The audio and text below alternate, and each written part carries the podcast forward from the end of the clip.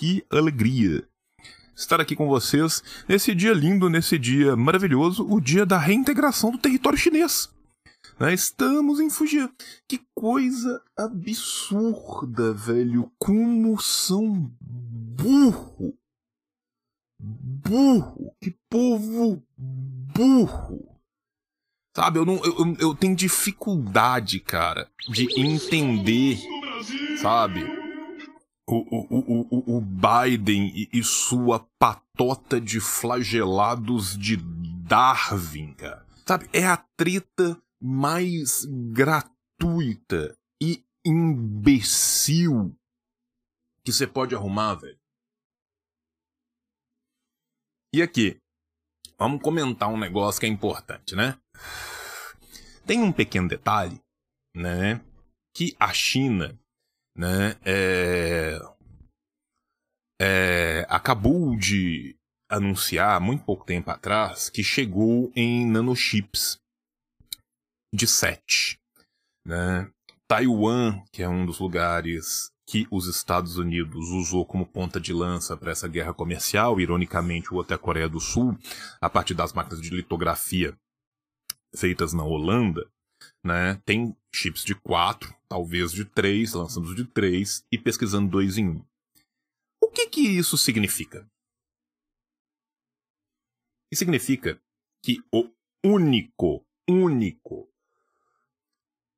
único lugar aonde a China não tem o auge da tecnologia humana disponível no momento, que vai ser na, no, na, no, na fabricação né, de, de nanochips, a China estava há cinco anos atrás, há 20 anos atrás, de defasagem em relação ao topo do mercado.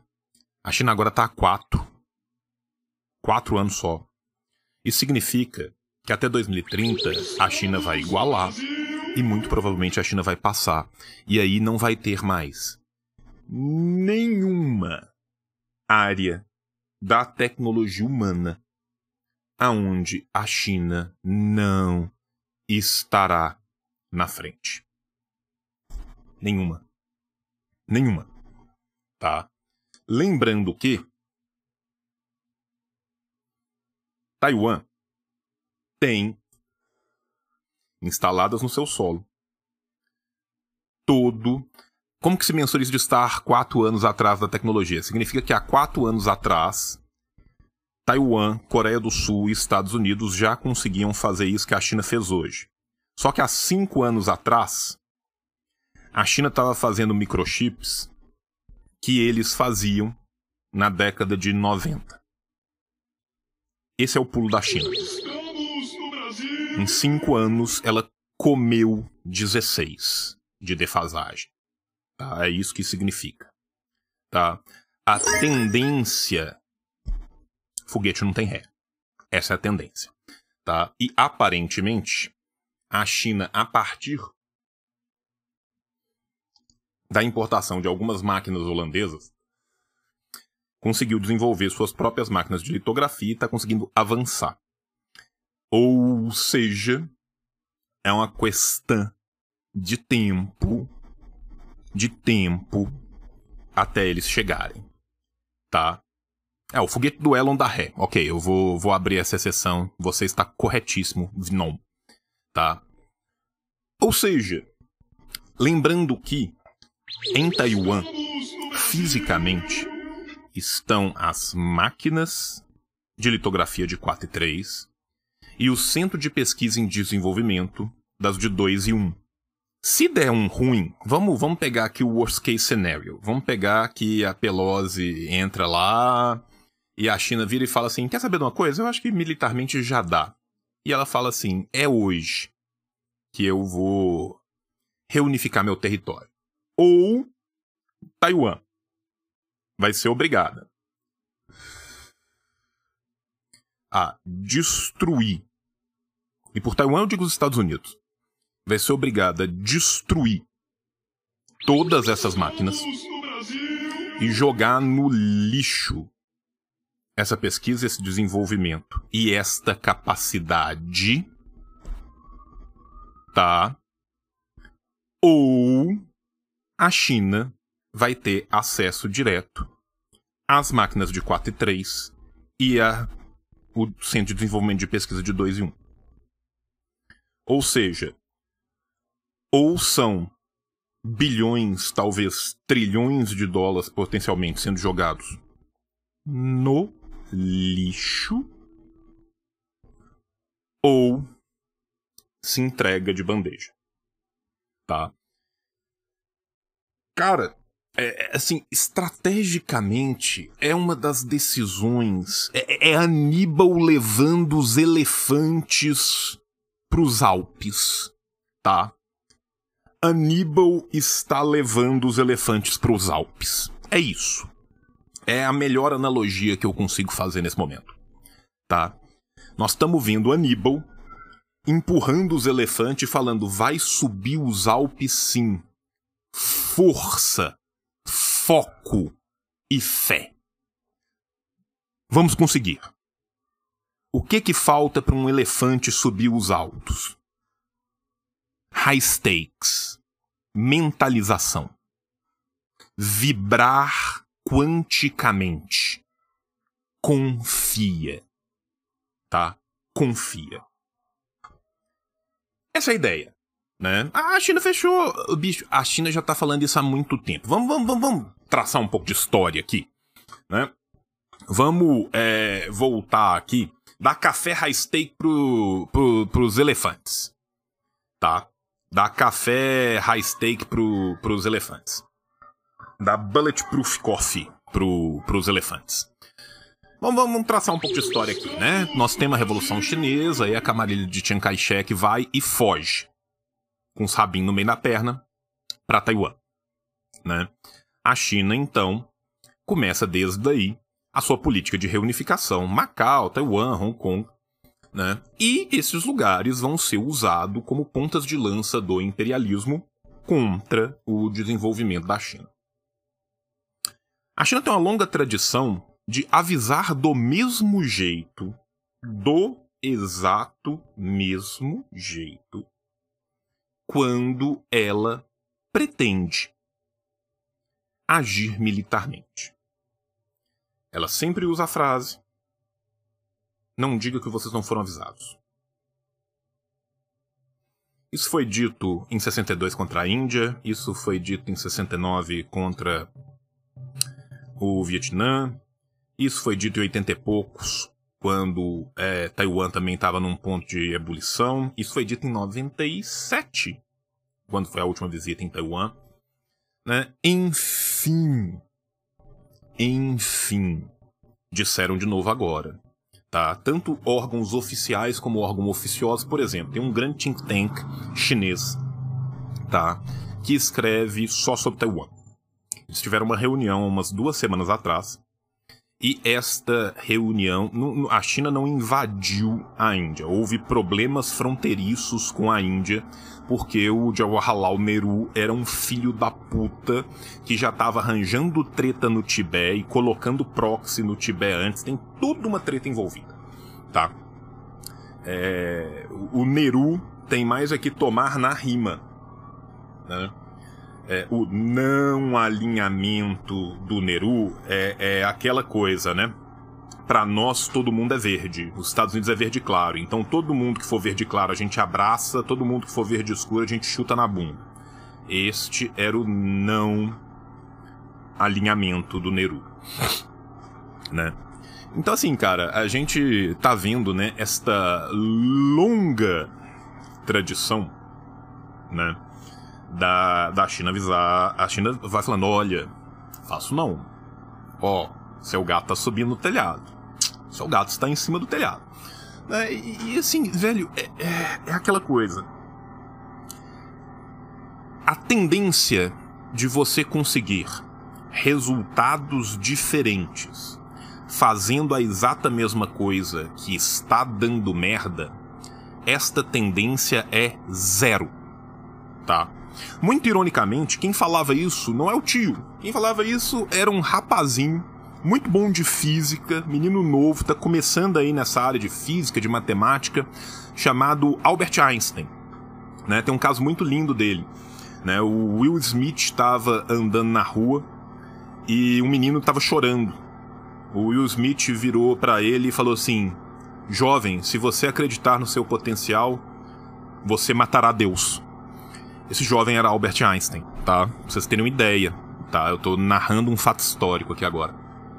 E o próprio Einstein falava que esperar resultados diferentes com as mesmas ações é burrice. É... Os Estados Unidos escalonou o conflito ucraniano até não poder mais. A Ucrânia está sendo varrida pela Rússia. A Ucrânia, com 600 mil tropas, está apanhando de 150 mil tropas russas. Agora, eles falaram assim: não, nós ainda não conseguimos desestabilizar a Europa o bastante e dar um tiro no nosso próprio pé. A gente tem outro pé. Nós vamos dar quantos tiros forem necessários até que nós não tenhamos pés nenhum. Aí agora, né, esta semana, foram lá, viraram para os kosovares e falaram assim: Oi, kosovares. Arruma uma treta com a Sérvia. Vocês são muito melhores, vocês são muito maiores. Vai dar certo. Vai dar certo pra caralho. Confia. Tá. E aí, os kosovares foram lá provocar a Sérvia. Dona Rússia, né? Beijo pro nosso querido parça Sergei Lavrov. Sergei Lavrov, cara, a nível de chanceler é um espetáculo, tá? Pese todas as merdas do governo russo, pese quem seja o governo russo, o Sergei Lavrov é um puta chanceler. Que chanceler bom. Ele é muito bom de serviço. O Lavrov já virou e já soltou. Então, nós estamos contigo aí, viu, Sérvia? Beijo no teu coração. Tá?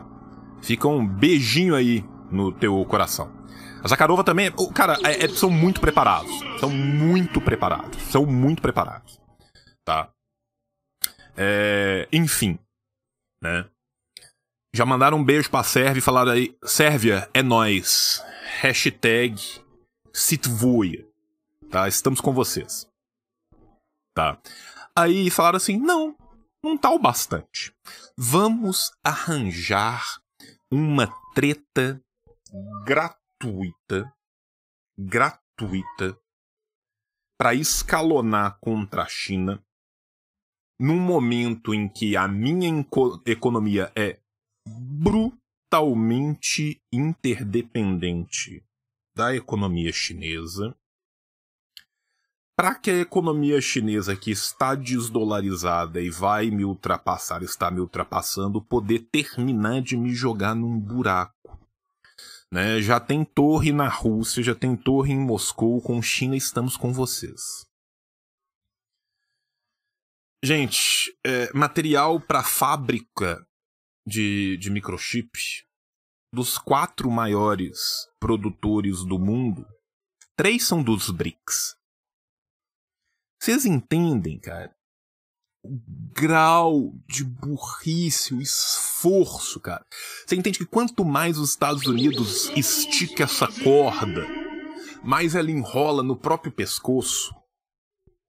Sabe? É, é, é um negócio tão burro, cara. Tão burro, cara.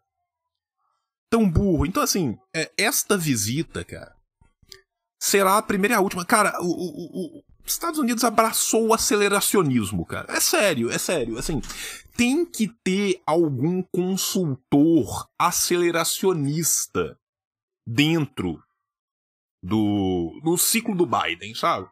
O Biden tem que ter lido o manifesto aceleracionista, cara. É, é, é, é um desastre atrás de outro, velho.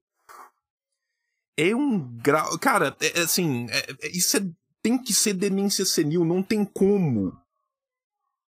Não tem como, não tem como isso não ser demência senil, cara. Porque assim, puta que pariu, cara.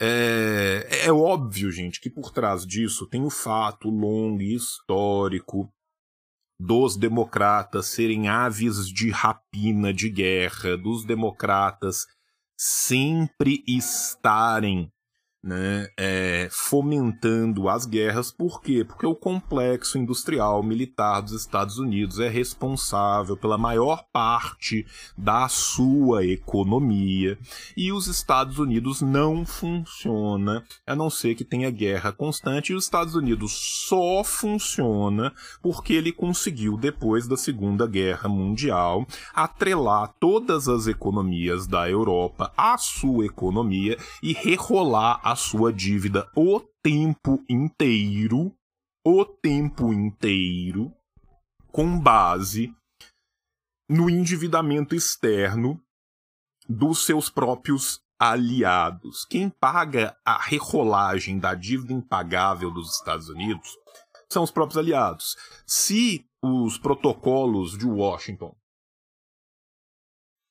valessem para Washington, já tinha tido intervenção do FMI na, na economia estadunidense. A economia estadunidense está em franca bancarrota. A economia estadunidense tem o seu a sua dívida interna em relação ao PIB acima de 130% subindo a cada ano. Se a gente for pensar em nível de, de endividamento, a economia estadunidense já é uma das 10 economias mais endividadas e impraticáveis do mundo. Tá? Então, assim, os caras estão eu estão caindo, atirando e tentando tirar os bagulhos do cu, repetindo a mesma coisa que não dá certo que não deu certo, que não vem dando certo em lugar nenhum. Nenhum. Qualquer outra economia do planeta com o nível de endividamento dos Estados Unidos teria intervenção direta. É, é, é, é um negócio de doido. No macro copia o micro, né? Porque o americano médio trabalha para empurrar a dívida para frente. Sim, é, é, é assim que funciona né? Um dia vai explodir. Quando? Foda-se, se tudo der certo eu estarei morto. Essa é a ideia da economia americana. Tá? Em, em, então, assim, bicho, que grau, que grau de, de incompetência e burrice, cara.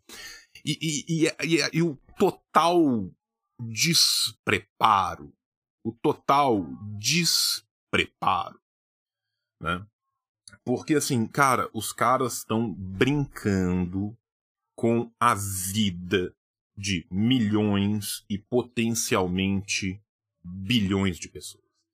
É o capitalismo na sua face mais aberta e mais cruenta, tá? Os caras estão abrindo as pernas e falando, foda-se, se morrer, morreu. Sabe, assim, eles estão mandando o Rock 4, sabe? Estão falando assim, se morrer, morreu, cara. E venhamos e convenhamos, né, cara? Prefeito de New York, de Nova York, falou há muito pouco tempo atrás, deve ter uma semana ou duas, né, da crise intestina da bolsa americana. Né? A gente está vendo a economia americana colapsando, a gente está vendo esse ABC em câmera lenta, né? e os caras entraram no modo Ivan Drago. Sabe? Foda-se. Se morrer, morreu. É um negócio de doido. É um negócio de doido. Karl Marx, o gênio, escreveu o Capital. Lenin na Rússia e na China tem o mal. E o Che Guevara em Cuba toca internacional.